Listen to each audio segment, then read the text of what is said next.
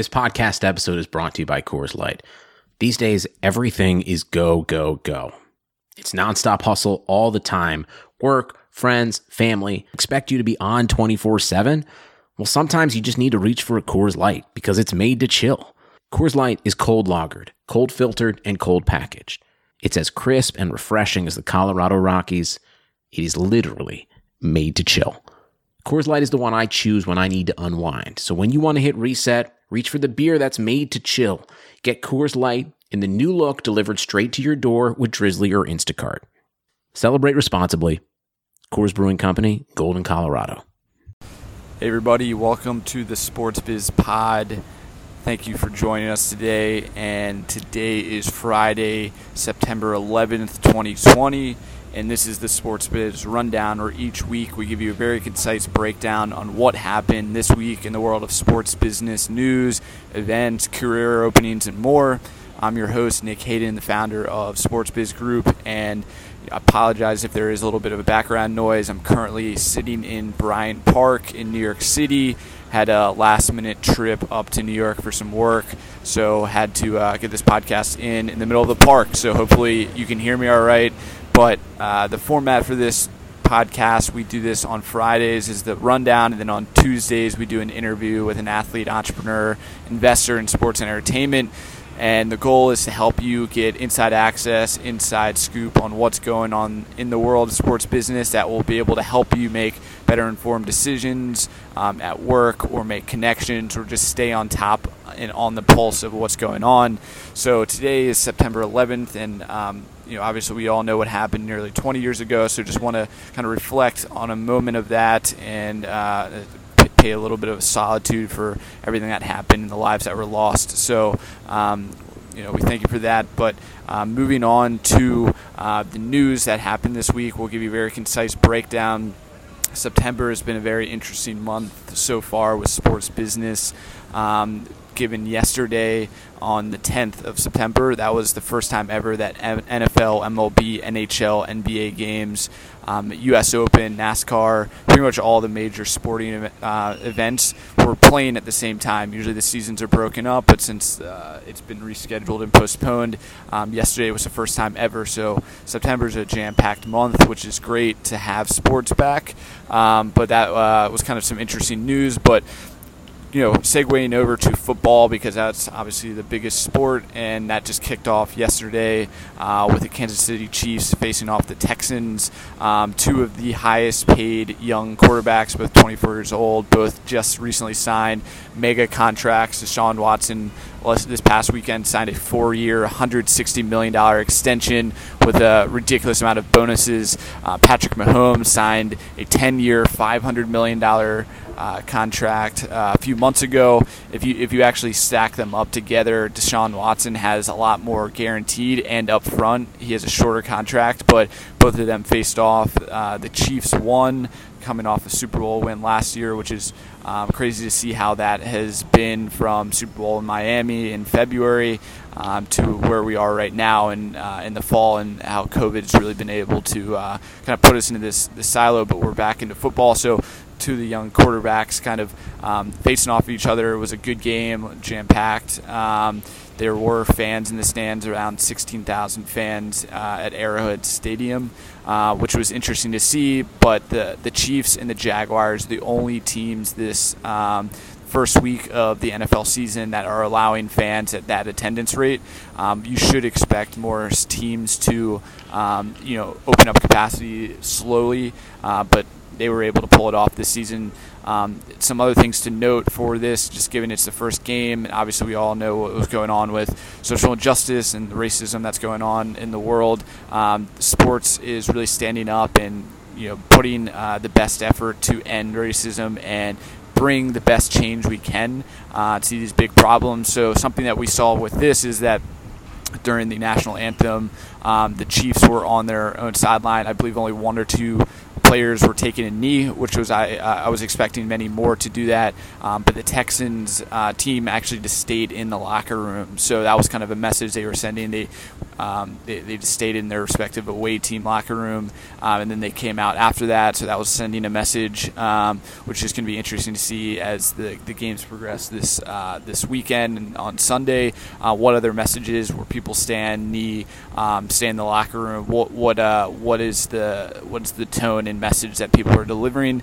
Um, and then after the national anthem, uh, they all lined up after the coin toss, um, and there was a message on the screen uh, with various phrases. Just it takes all of us, end racism, things like that. Um, you know, various messages, and they all locked arms, uh, both teams. So uh, that was uh, pretty unique to see that um, kind of on display.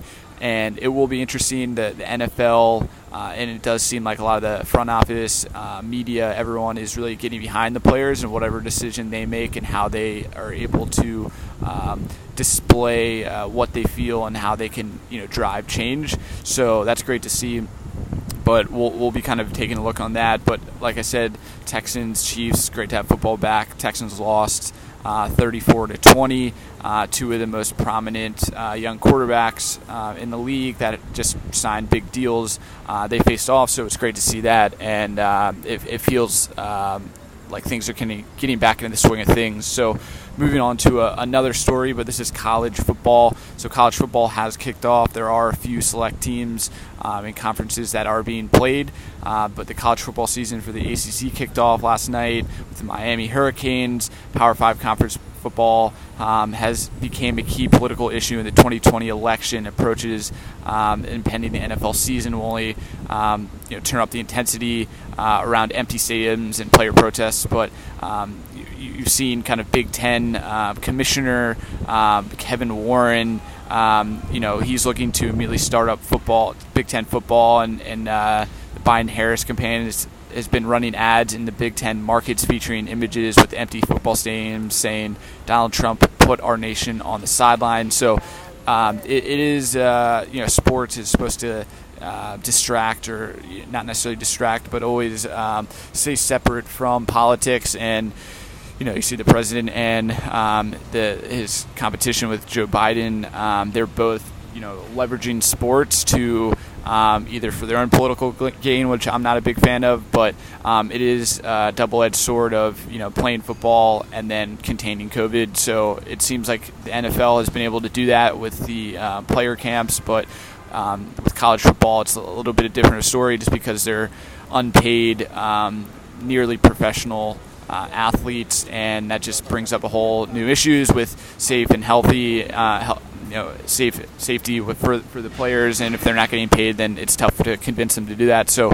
um, we'll, we'll see how you know the, collegiate sports, um, you know, college football really picks up, but politics are getting into the mix. So uh, we'll, we'll follow along with that. Um, others you know news uh, stories coming along with social injustice in sports.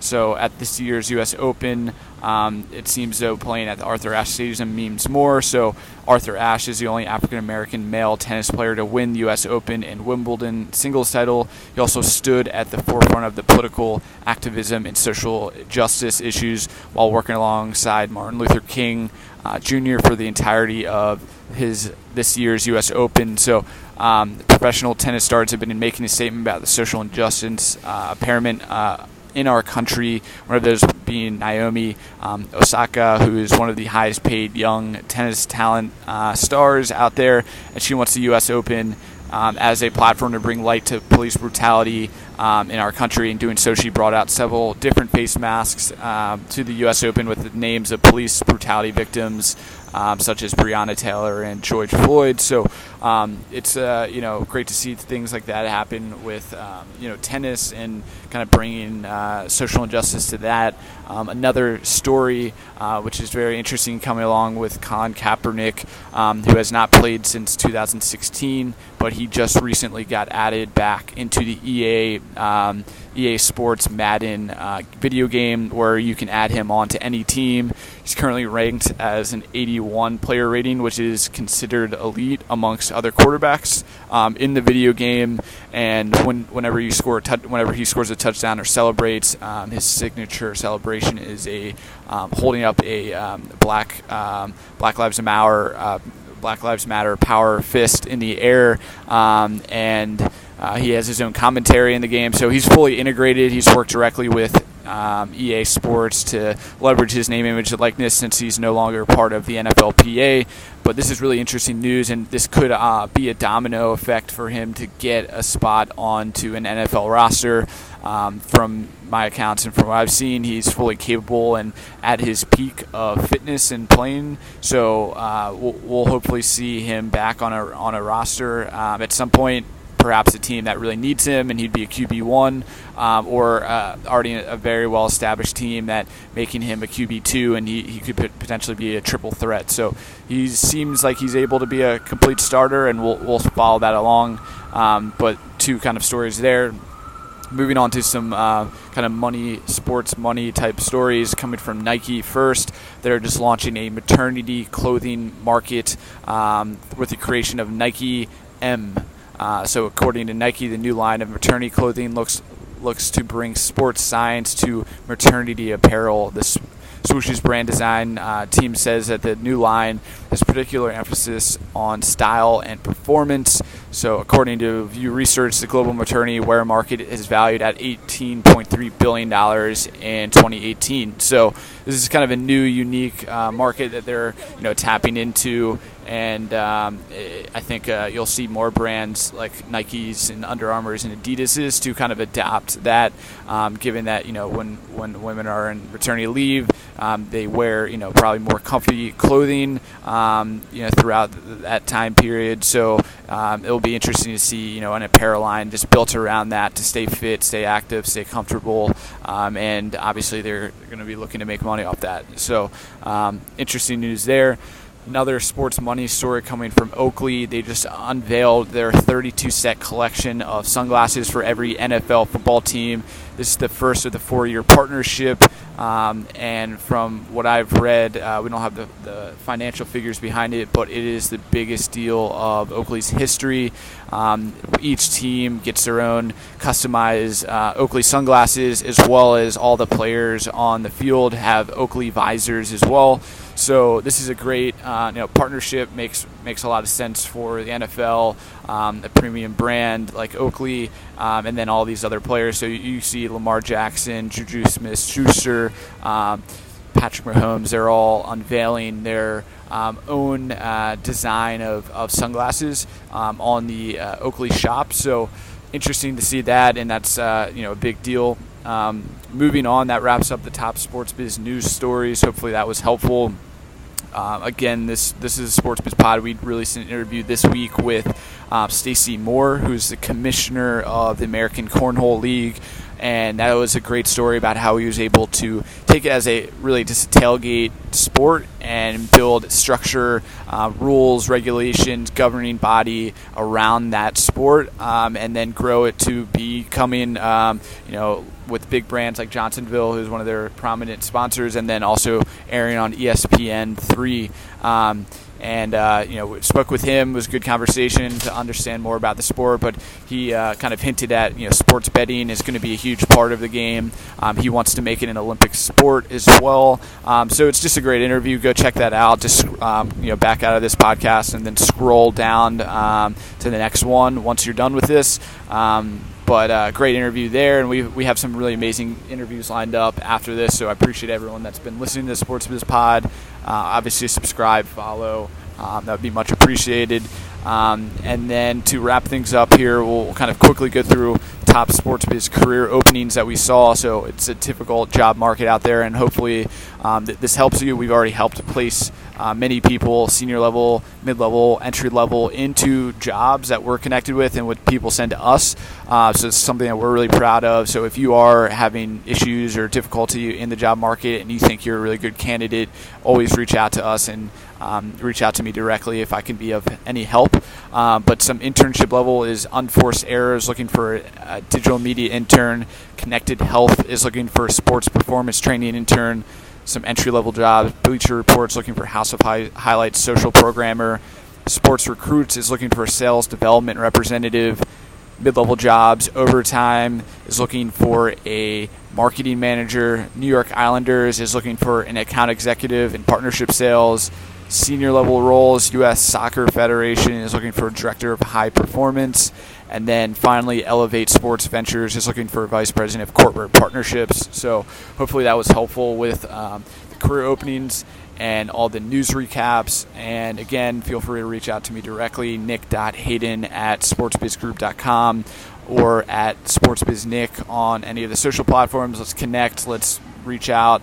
I'd love to see how I can help you um, in any type of way and reach out if there's any types of people that you'd like to see on the podcast. We're always open for recommendations. If you know of brands that you think we should associate with, always open to do that as well. Um, like I said, we're looking to always improve and evolve uh, and uh, just look to see this in a live stream format as well. It's already in an email newsletter, podcast format, and we're going to go for a live stream uh, format with high quality production um, in the upcoming weeks as well. So thanks again. Go uh, follow us on Insta- uh, follow us on um, Spotify, subscribe with us on um, Apple. Um, and thanks. Have a great weekend, um, and appreciate you tuning in.